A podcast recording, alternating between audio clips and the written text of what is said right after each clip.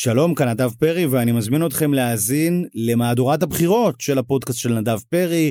הרבה פרשנויות, הרבה אינפוטים, הרבה עומק, קודחים, קודחים, חופרים, מוקדש לאוהבי הפוליטיקה. אתם לא אוהבים פוליטיקה? אל תקשיבו. אתם אוהבים פוליטיקה? must. ביי. פיני וצאנצי, מבית אולין, הבית של הפודקאסטים.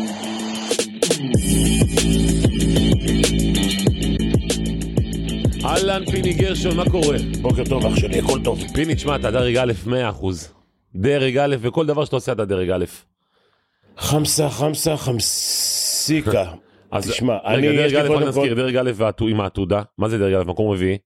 מקום אה, שמיני עם נבחרת הנוער באזמיר, ואתה רגע לפני שאתה טס לצפון מקדוניה, לסקופיה עם, אה, הנבחרת עתודה. קדטים, קדטים. קדטים, שהבנתי שהיא 16. דווקא מאוד איכותית. נפצעו לנו שני שחקני אה, חמישייה, וואו. כן. אבל אנחנו, בעזרת השם, נשרוד גם את זה.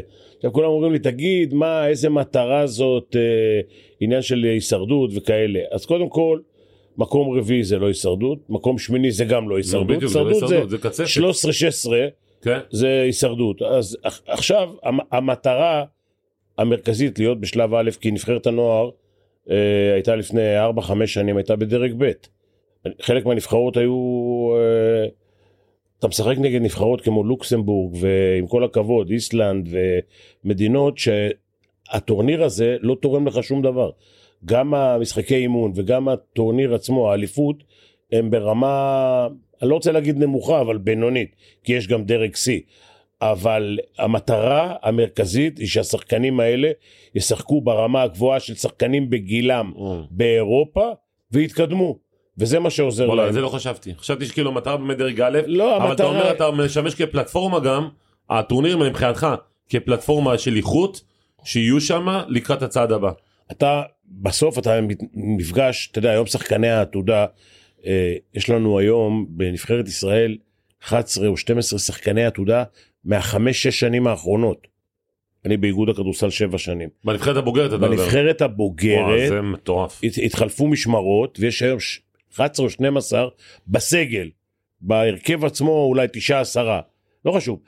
אבל כל השחקנים האלה נפגשים עם שחקנים שהם פגשו אותם בנבחרת הקדטים, בנבחרת הנוער, בנבחרת הבוגרת, הם פוגשים אותם גם בבוגרים. אתה רואה את ההתקדמות של שחקנים אצלנו וגם את השחקנים בקבוצות אחרות, במדינות אחרות. בנבחרות אחרות. כן.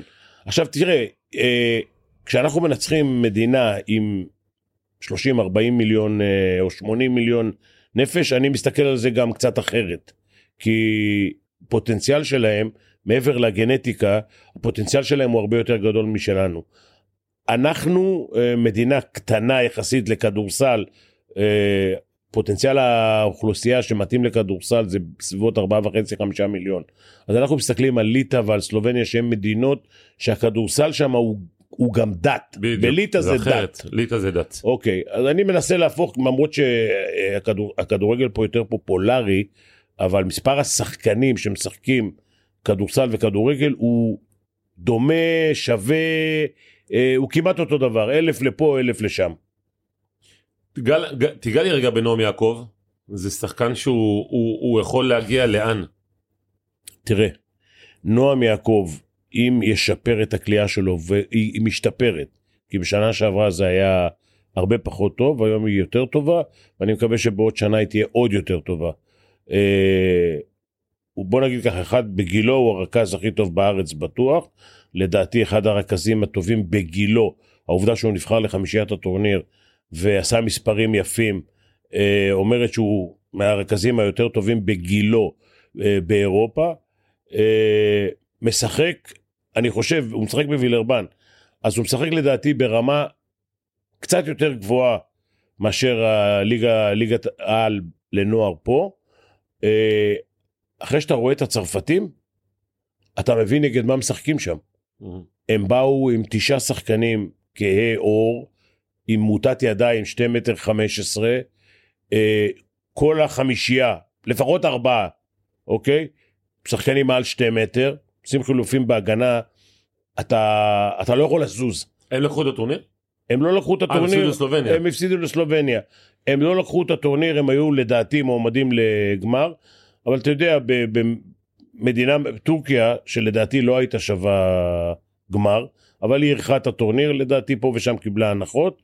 אין ספק שספרד, לדעתי צרפת, היו שתי קבוצות לגמר.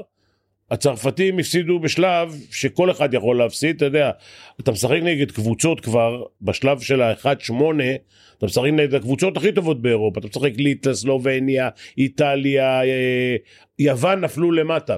יוון, רואה אותה בכל הגילאים נפלו. אגב. נפלו למטה, אה, ליטא נפלו ל-5-8 וצרפת נפלו ל-5-8. זה קבוצות שבשקט יכולות להיות, יכולות להיות קבוצות גמר. תגיד לי, רגע, קדטים, מה אנחנו מצפים מהם? אה, מתחיל אה, שבת אתם מתחילים? בוא נתחיל מ-1-8, כן. 1-8. יכול להיות יותר, אבל כי הבנתי שזה... אם היה לי שנתון שני מוכשר. שחקני החמישייה שנפצעו, אחד אה, פרק אה, אצבע ואחד אחד פרק אצבע ביד, אחד פרק אצבע ברגל, נתלשה לו. וואו. כן, אז אה, הם שניהם היו רוצים מאוד לשחק, וזה שחקנים ששווים 40 נקודות ביחד. כן, שני שחקנים טובים, סקוררים. ו... אה, בוא נגיד ככה שהמטרה הראשונה, כמו שאני אומר לך, זה להישאר בדרג א', זה 1-8. אה, אתה יודע, מישהו העיר לי על זה, אז אני לא אגיד להישאר, אבל אני אגיד, המטרה הראשונה זה 1-8. נכון, זה באמת לא להישאר. זה כן. כמו שאמרת, זה לא הישרדות. לא, 1-8 זה זה הישג. ממש לא בכל הישרדות. שנתון. 1-8 זה, זה, אני חושב שזה גם המיקום שלנו פחות או יותר. יש לנו שחקן לדעתי, גם בקדטים, אחד הטובים באירופה. וואו. מי זה? כן. בן אה, שרף, בן שרף. כן. ש... מכבי תל אביב? אה, לא, אה, עמק חפר, שנה. הבאה אליצור נתניה, הוא כבר משחק שמע, בגיל... עמק חפר עושים עבודה חבל כן, הזמן. כן, בלי ספק. מוציאים שחקנים אחלה.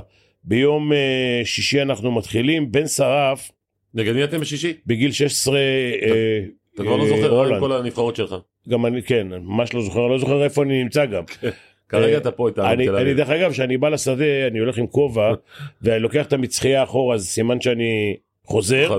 ושהמצחייה קדימה אני נוסע. בולבול הקבולבול. כן. אה, על כל פנים, אה, בן שרף יכול לקחת את הנבחרת על הכתפיים שלו, וגם להיבחר לחמישיית הטורניר.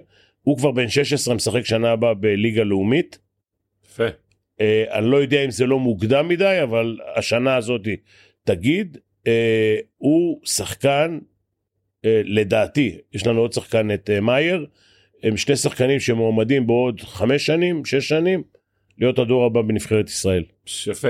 אגב, אתה יודע בכלל שאתה מסתכל על, על, על כל המערכת הזו של איגוד הכדורסל, שאתה מנהל המקצועי של כל העניין הזה, זה, זה כבר, מה, אתה, זה מערכת, זה, זה, דיברת על דת, דיברת על, על מסורת, כי אתה רואה את כל השנתונים, גם נבחרת העתודה, עוד פעם, אני, אני ראיתי מה, אני מצדיע לכם מה שעשיתם, אני לא ראיתי שם איכות כזו יוצאת דופן. אבל מצד שני, נראה לי שהקטע המערכתי, השיטה, המאמנים, כל המסביב, תשמע, אתם, אז זה הצלחה אדירה הכדורסל. תשמע, קודם כל, זו פעם ראשונה ששלושה מאמני ליגת על מאמנים את שלושת הנבחרות. נכון.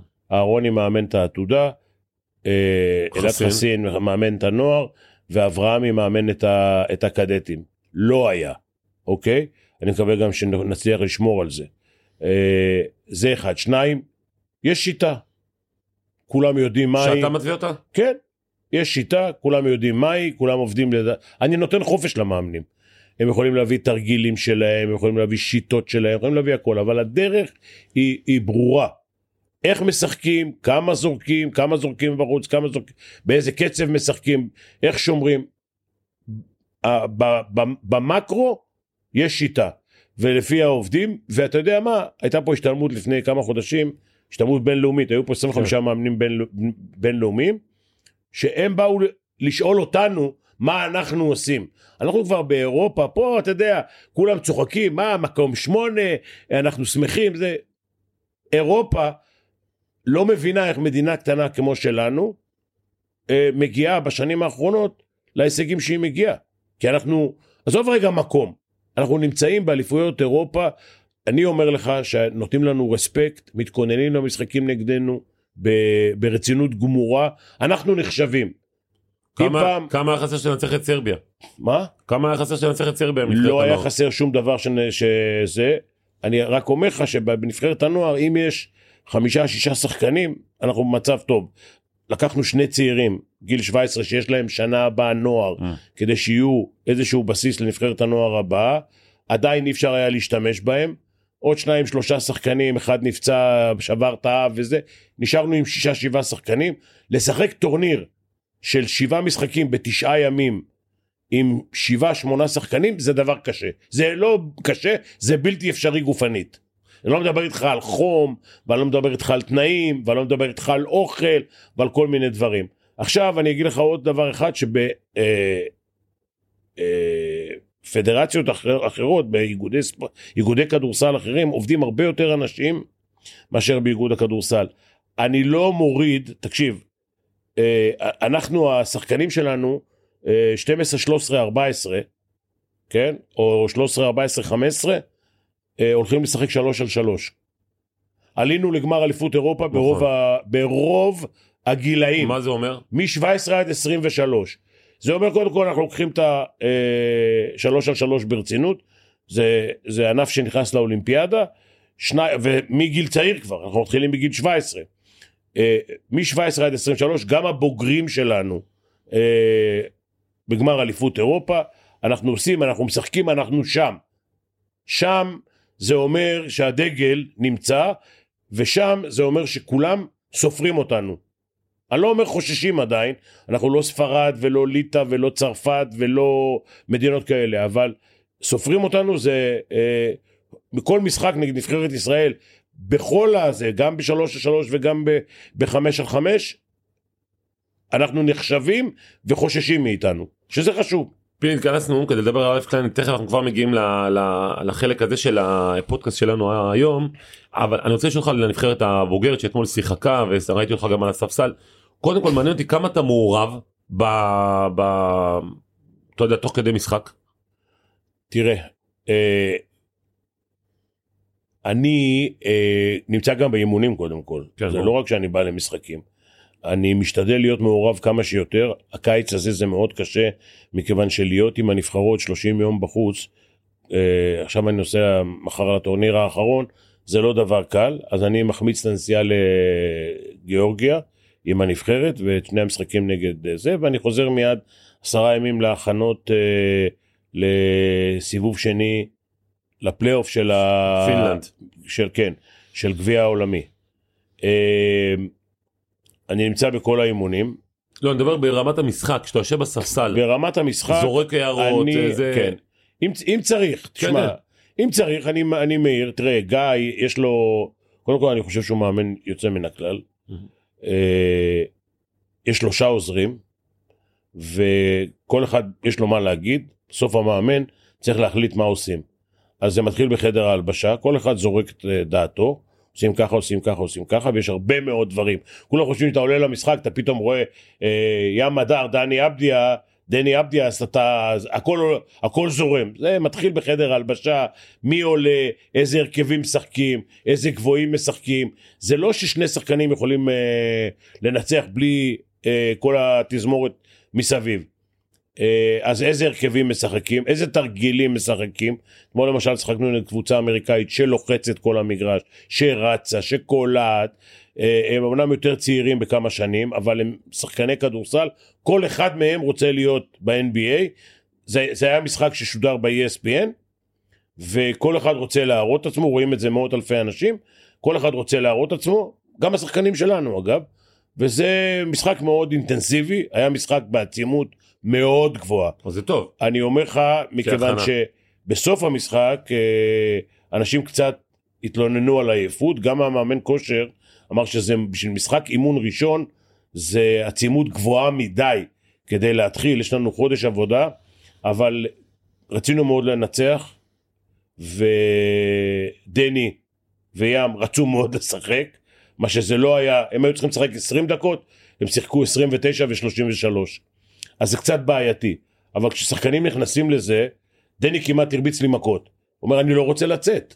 איך דן, ד, דני תפס אתה רואה דני עוקב אחריו אבל יש איזשהו גרף שיפור שאתה רואה דרך המשחק הזה? תראה, קודם כל אין לי ספק שגופנית הוא ב... בעולם אחר. וואלה. כן, הוא הולך לטבעת, הוא כמו טרקטור. הוא הולך ל... דנקים. לדנק, זה, הוא, הוא מרחף וזה כאילו זה משחק קצל. אתה מבין, זה, זה בשנתיים, כאילו שחקן אחר. אני חושב שאם הוא ישפר את הקליעה גם... אפשר אה, לשפר קליעה, אה, קיפיני? קודם כל אפשר לשפר את הקליעה. אני, תמיד אני אומר לכולם, טל ברודי הגדול הגיע לארץ בלי קליעה. וואלה. הוא הביא לארץ את הסבסובים ואת כל השינויי כיוון ו up and under וכל הזריקות האלה. לא היה זורק, היה רק נכנס לצבע, מושך חברות וכולי וכולי. והוא סיים את הקריירה עם כליאה בלתי רגילה, אוקיי? אני חושב שדני עם uh, מאמן נכון, יכול לשפר את הכליאה.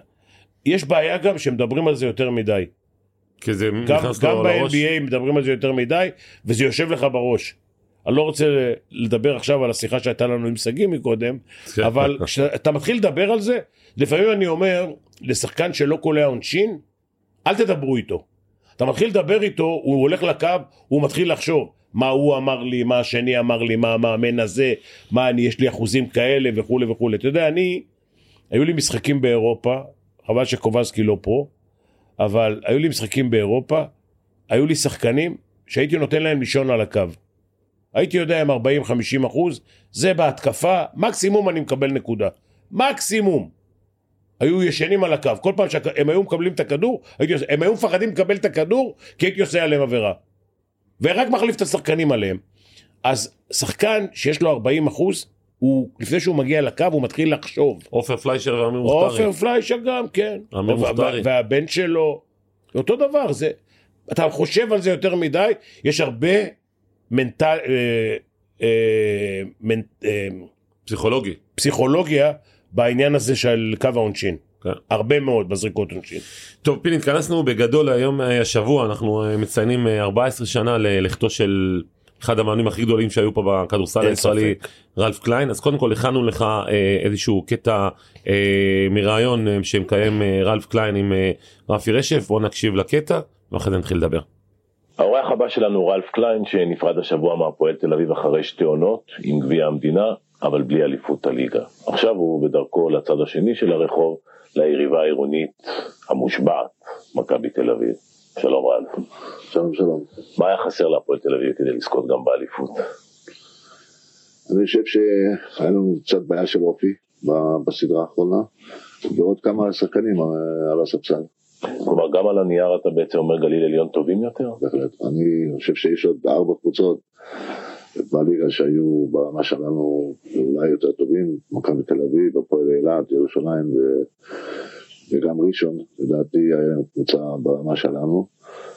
אנחנו בכל זאת הגענו, וזה שנה שנייה, ומגיע כל הכבוד לשחקנים. אני חושב שגליל אה, היא קבוצה יותר טובה.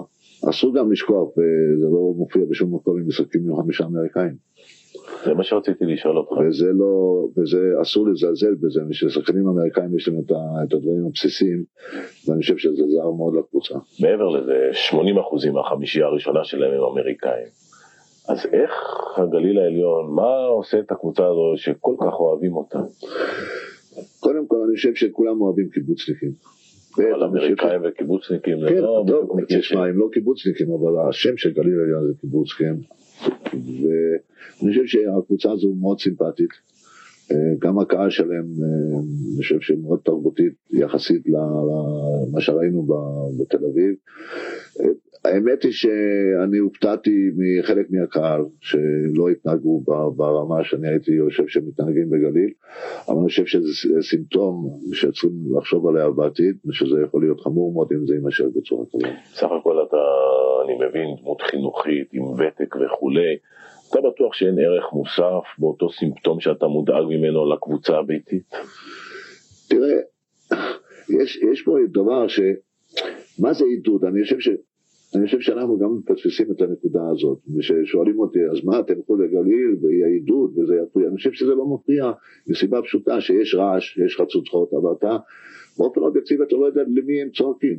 כשאתה יושב באמריקה, ויושבים 15 אלף איש, וניו יורק ניקס נמצאים בהגנה, ושהם צועקים defense, אז אפילו המתים מתעוררים. לא, אבל אתה מכיר את ה... לא נעים להגיד את זה לטל... בטלוויזיה, אבל שצועקים לאמסלם, אמסלם ההומו ועוד כמה ביטויי חיבה, אולי דה פקטו זה משפיע על רמת המשחק לא. שלו, על יכולת התפקוד שלו. קודם כל זה לא משפיע, קודם כל זה לא נכון. אם היו צועקים דבר נכון, אז אולי זה היה משפיע, אבל כולם יודעים שזה סתם צחוק. אני חושב, ש, אני חושב שהקבוצות והנהלות הקבוצות, זאת אומרת הנהלה של גליל וגם תל אביב היו צריכים לעשות, אה, צריכים לעשות, ואני מתכונן לעשות את זה בשנה הבאה, איזה סדרת חינוך לקהל, אני חושב שזה עובר כל גבול היום, הדברים שקרו, ואני חושב שהקהל שלנו בהחלט, אם היה מקבל תדרוך, והיו מדברים עם הקהל והיו מסבירים, אני חושב שהדברים השתנו. אתה בן 62 רב, 29 שנים אתה מאמן כדורסל, אסכולות התחלפו, דור קם והולך, ואתה הצלחת לשרוד. איך? טוב, זה קשה, זו בעצם אחת הסיבות שאני פורש, שסך הכל אחריי באים מאמנים שכולם היו חניכים שלי כספורטאים, למשל פיני היה שחקן אצלי בנבחרת הנוער, נדמה לי, בנבחרת העתודה, וזה לא שאני לא יכול להמשיך, זה לא, זה לא העניין, אבל אני באמת חושב שצריך לדעת מתי, מתי לרדת מהבמה. איך אני הצלחתי?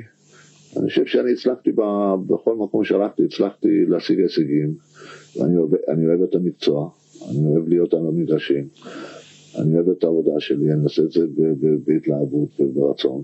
אבל הפנים תמיד קפואות, לפחות על המגרש במהלך המשחק. טוב, זה עניין של, זה עניין של אופי. וואו. זה.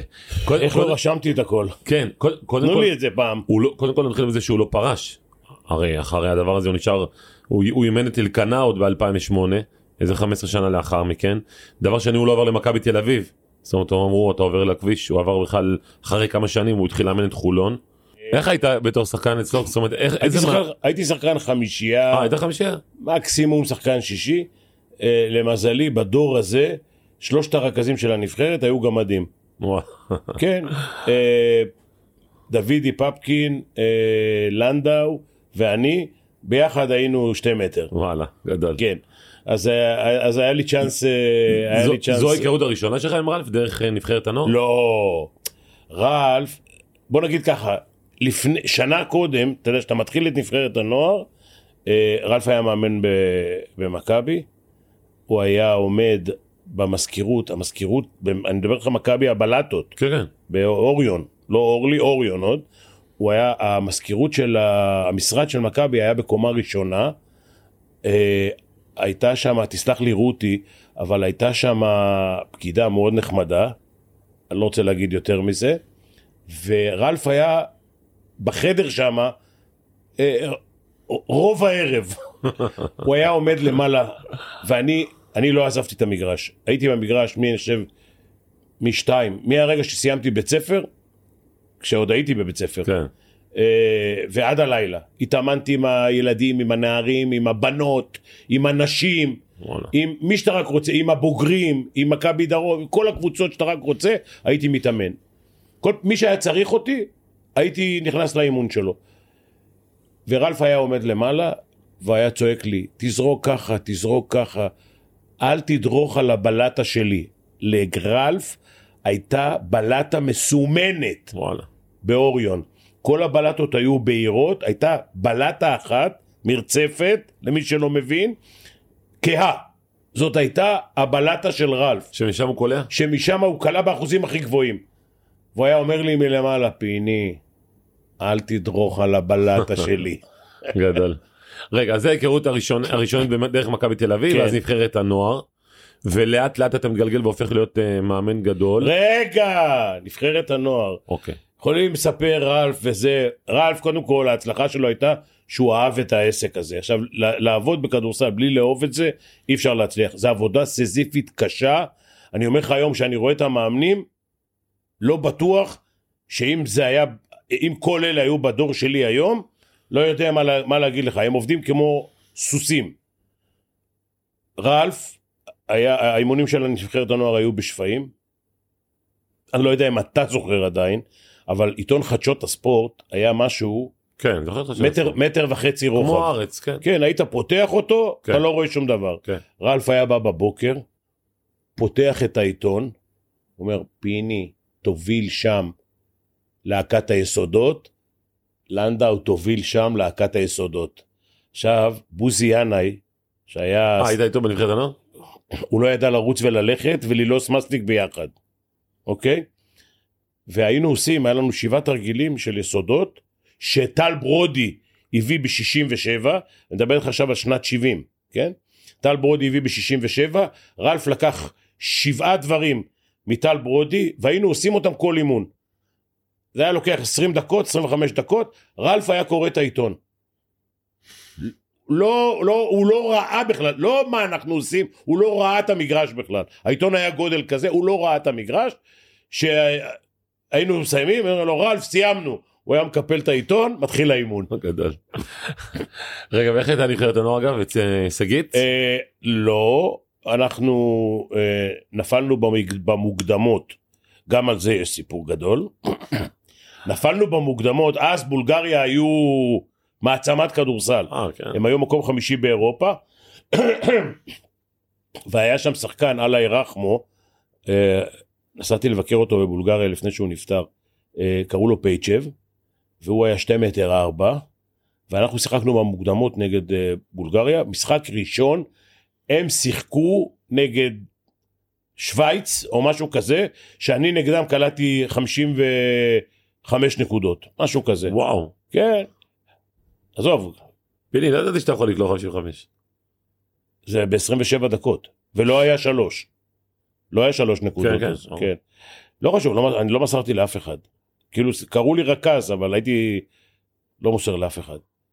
הייתי, אנקר- הייתי רכז בשביל. שהכדור יהיה אצלי, היית אנקר, מקיצר. משהו כזה.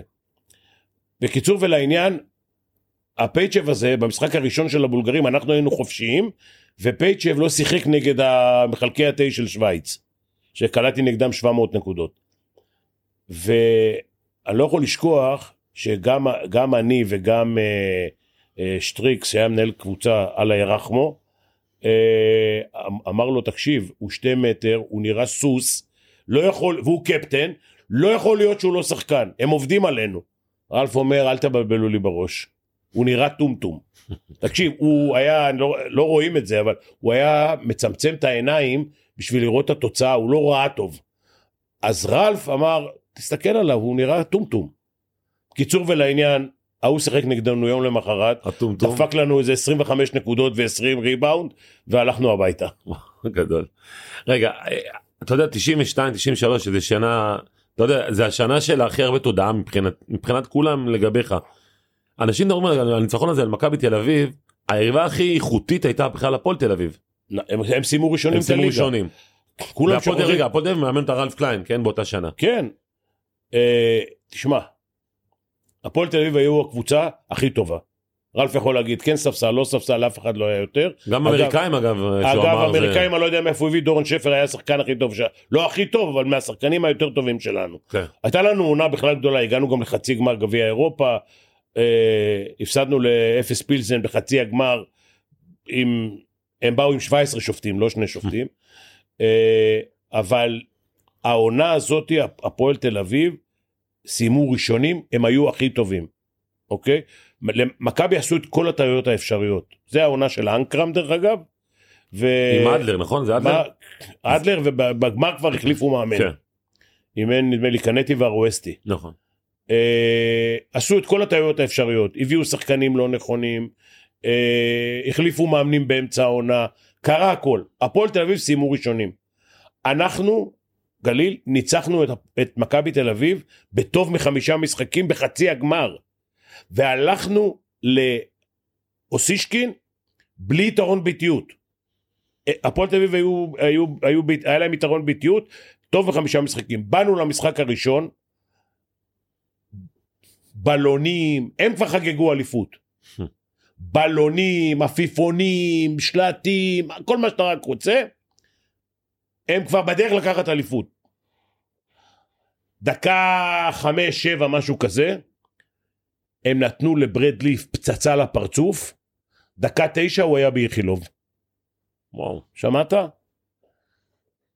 ובמשחק הזה ג'רי סיימון, שהיה אז מתאזרח שלנו, ג'רי סיימון עשה איזה 15 נקודות, משהו כזה, זרק מהכיס, הייתה לו זריקה כזאת מהכיס, דפק שם פסלים מחצי מגרש, וניצחנו את המשחק, וכאילו הביתיות עברה אלינו. את המשחק השני ניצחנו, במשחק השלישי הם באו עם שופט, אני לא אגיד מה שמו, כי הוא עוד עדיין בחיים, ולא היה לנו שום סיכוי. שום סיכוי. לקחת את המשחק, מאחר וכל הרעיון שאנחנו עושים עכשיו זה על רלף, לא על גליל עליון, אני, אני אקצר פה, כי היו עוד סיפורים. אנחנו צריכים, אנחנו צריכים פעם לעשות באמת פרק על ה- על על ה- על ברדלי השנה הזו, על העונה ועל הזו. כל מה שאתה רק רוצה, היו סיפורים. שגיא, תרשום לעצמך, נעשה על זה פרק. זה, ברדליף לא הגיע לאימונים לפני המשחק שהיה המשחק הכי חשוב, ואני באמצע המשחק השלישי אמרתי להם, חבר'ה, עם השופט הזה אנחנו לא יכולים לנצח, בואו נוותר, ניקח ביום רביעי אליפות, ולא כל השחקנים הסכימו, היה, יש סיפורים. רגע, אבל ואז אתה בעיקרון, אתה רלף, בוסישקין, מה? ואתה- ואתה מצליח את זה בכפר בלום. כן. לוקחים אליפות בכפר בלום. לא, כאילו, כי בתודעה זה מדהים שזה כאילו גליל עברה את מכבי תל אביב, זה לא לא, גליל ניצחה את לא. הפועל תל אביב בגמר. הפועל תל אביב היה להם אה, דובראש והייתה שם קבוצה חז- הוא מדבר אמריקאים אה, בגליל מי זה, הפרוויס היה שם באותה שנה? לא לא פרוויס היה טרטקיל? טרטקיל כן. כן הייתה גם אני חייב לציין כן הייתה להם בעיה עם טרטקיל באיזשהו באחד המשחקים אני לא יודע איזה שהוא בא קצת אה, אפוף כן. לא יודע זה מה שהם אומרים או או מעופף. מעופף כן אפוף עשן כן. אבל אה, מעופף אבל זה מה שהם אומרים אני לא יודע אבל אה, תשמע כשאתה מפסיד יש לך 17 אלף תירוצים אבל טרטקיל ודוברש לבד היו מעל הליגה ברור. זה פעם ראשונה שאתה משחק נגד רלף?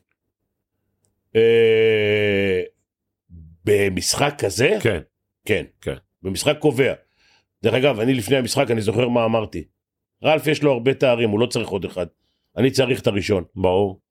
תגיד לי, ותוך כדי, אתה יודע, אתה אה, אומנם כבר לא צעיר כזה ב-92-3, אבל אתה מול מאמן, אתה יודע, גם מי שגידל אותך כשחקן, הוא גם, אה, זאת אומרת, לקחת חלק מהדברים שלו באימון, זאת אומרת, לקחת השראה תראה מתוך ה... רלף רלף חוץ כמו, אה, חדשות כמו הספורט. שאני היום מרצה על, על ההבדל בין מאמנים אה, טובים למאמנים מצוינים רלף היה מאוד יצירתי. אה, אה, ניסיון בכלל אין מה לדבר. הוא היה לו יותר ניסיון ממני כשחקן ברמות הגבוהות מכבי תל אביב ונבחרת וכמאמן הרבה יותר שנים ממני היה לו ניסיון בלתי רגיל. אני יכול להגיד לך לפחות שאני הייתי שחקן שלו בנבחרת הנוער כן? אז היה לרלף מין שם כזה שהוא מאמן יוצא מן הכלל הוא הביא דברים מארצות הברית ופה ושם וכל מיני הגנות לוחצות וזה אבל רלף היה אז מאמן טוב מנהל משחק ככה ככה. אני אומר לך שכשכבר הוא הגיע אה, מכבי הפועל הקבוצות הגדולות הוא כבר ניהל את המשחק ברמה אחרת נדמה לי שהוא גם הפסיק לעשן על הספסל אבל רלף היה מעשן על כן, כן, הספסל אני זוכר.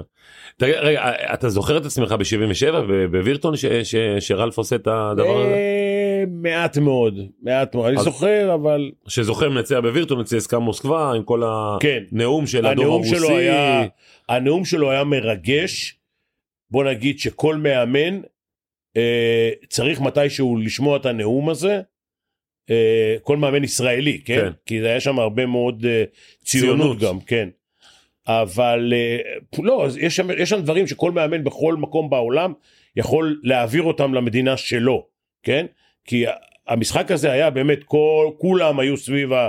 כל המדינה הייתה סביב המשחק הזה ו, והוא הכניס את זה לשחקנים לפעמים אגב זה מכניס לחץ אוקיי שחקנים שבאים לשחק את המשחק הם פתאום אתה לא אוהב את הנאום הציונות? אתה כמאמן לקראת... אה, למרות שעוד פעם, מפעל נפו של מכבי, אתה לא... זה לא נבחרת ישראל.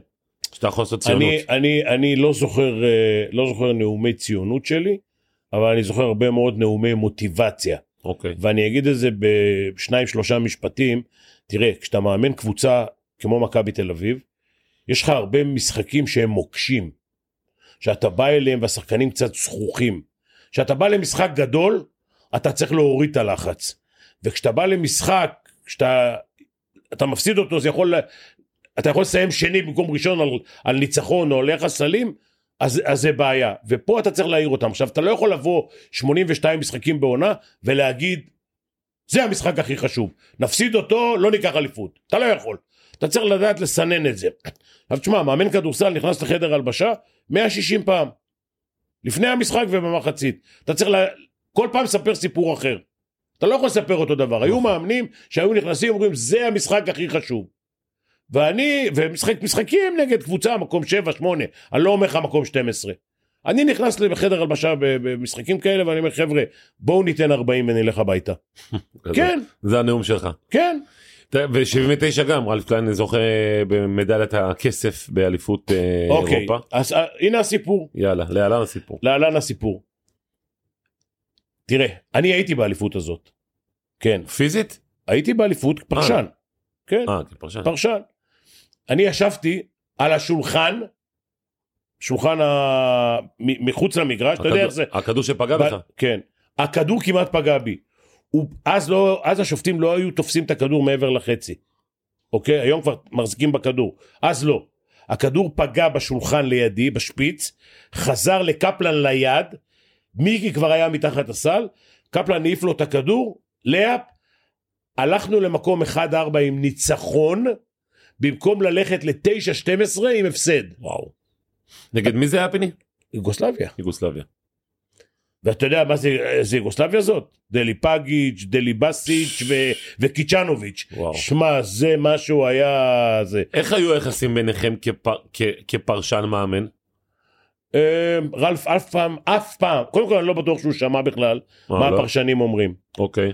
ואני, אפילו לא פעם אחת, רלף לא בא אליי ואמר לי אתה אומר ככה או אתה אומר אחרת. תמיד אה, היחסים ביני לבין רלף היו יחסים טובים מאוד. אה, בכלל הוא, הוא, אתה יודע כמו שהיום פיני גרשון הוא המאמן הכי גדול בכדורסל הישראלי, כבר זה לא היום, כאילו כיום, אז רלף גם היה לו את המעמד הזה, זאת אומרת, והוא ויהושע רוזן כזה? תראה, אה, קודם כל, אה, שניהם, אללה ירחמם, שזיכרונם לברכה, אני חושב, יהושע, שניהם היו מאמנים שלי, קודם כל. יהושע היה יותר יסודי, רציני, רלף היה יותר יצירתי, אה, חשב עם הראש, הביא יותר אה, מודרניזציה לכדורסל הישראלי אה, מאשר יהושע, אוקיי?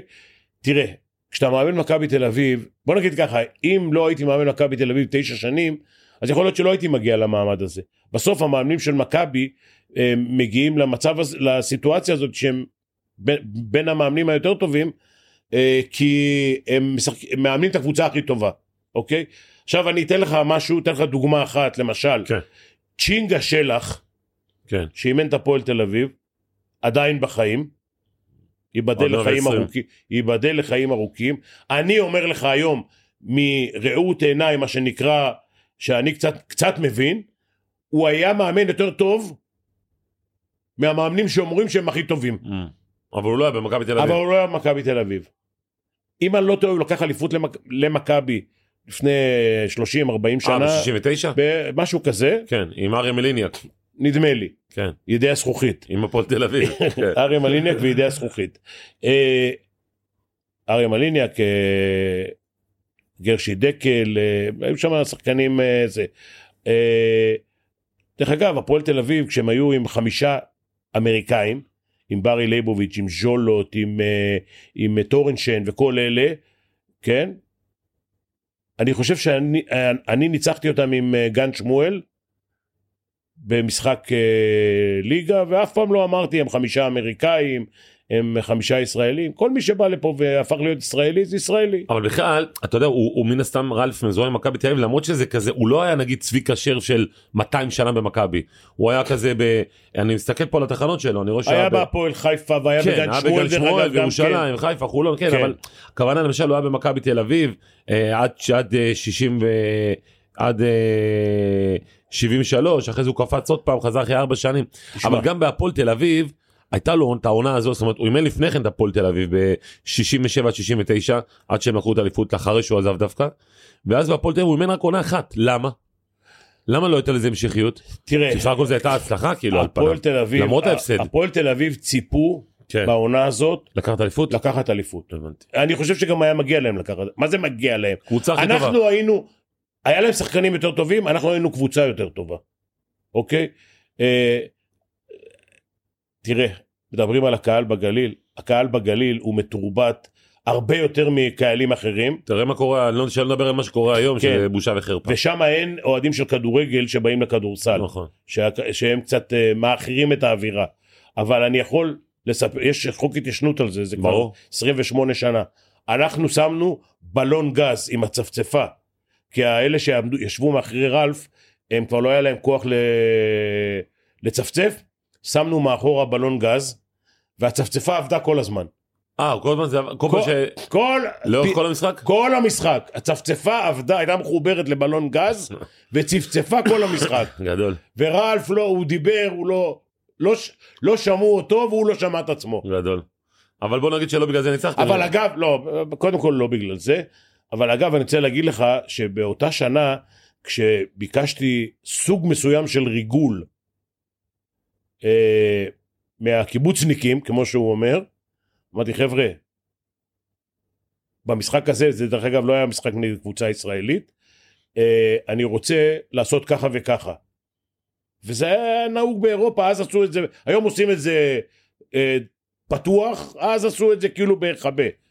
הקיבוצניקים אמרו לי, המוסר שלנו לא מאפשר לנו לתת לך את זה. וואלה. כן.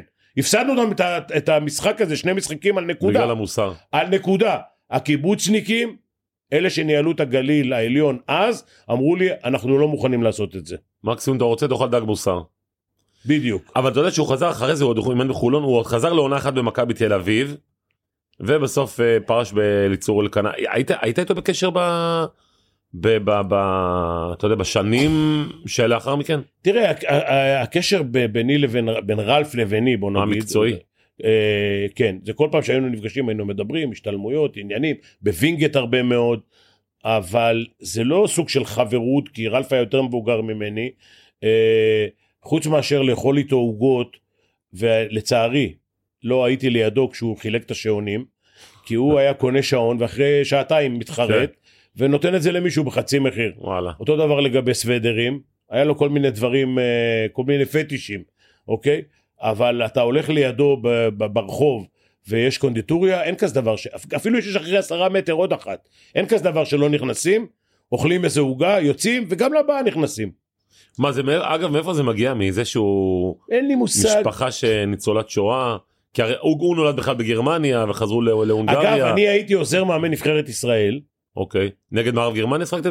שרלף אה, כאילו לא אימן נגדנו, הוא עשה הרבה זה, הוא אימן את גרמניה אז, והוא אמר שהוא לא מאמן נגד ישראל, אבל הוא ישב אחרי הספסל ואמר להם מה לעשות, כי המאמן. שהיה לפניו, הרבה מושג בכדורסל, רלף, כשהוא הלך לגרמניה, הכדורסל שם היה כלום ושום דבר, הוא היה חלוץ, כאילו הוא הביא, כמו שאנחנו מביאים ידע מחו"ל, הוא, הביאו אותו כדי לשפר את הכדורסל בגרמניה, אוקיי?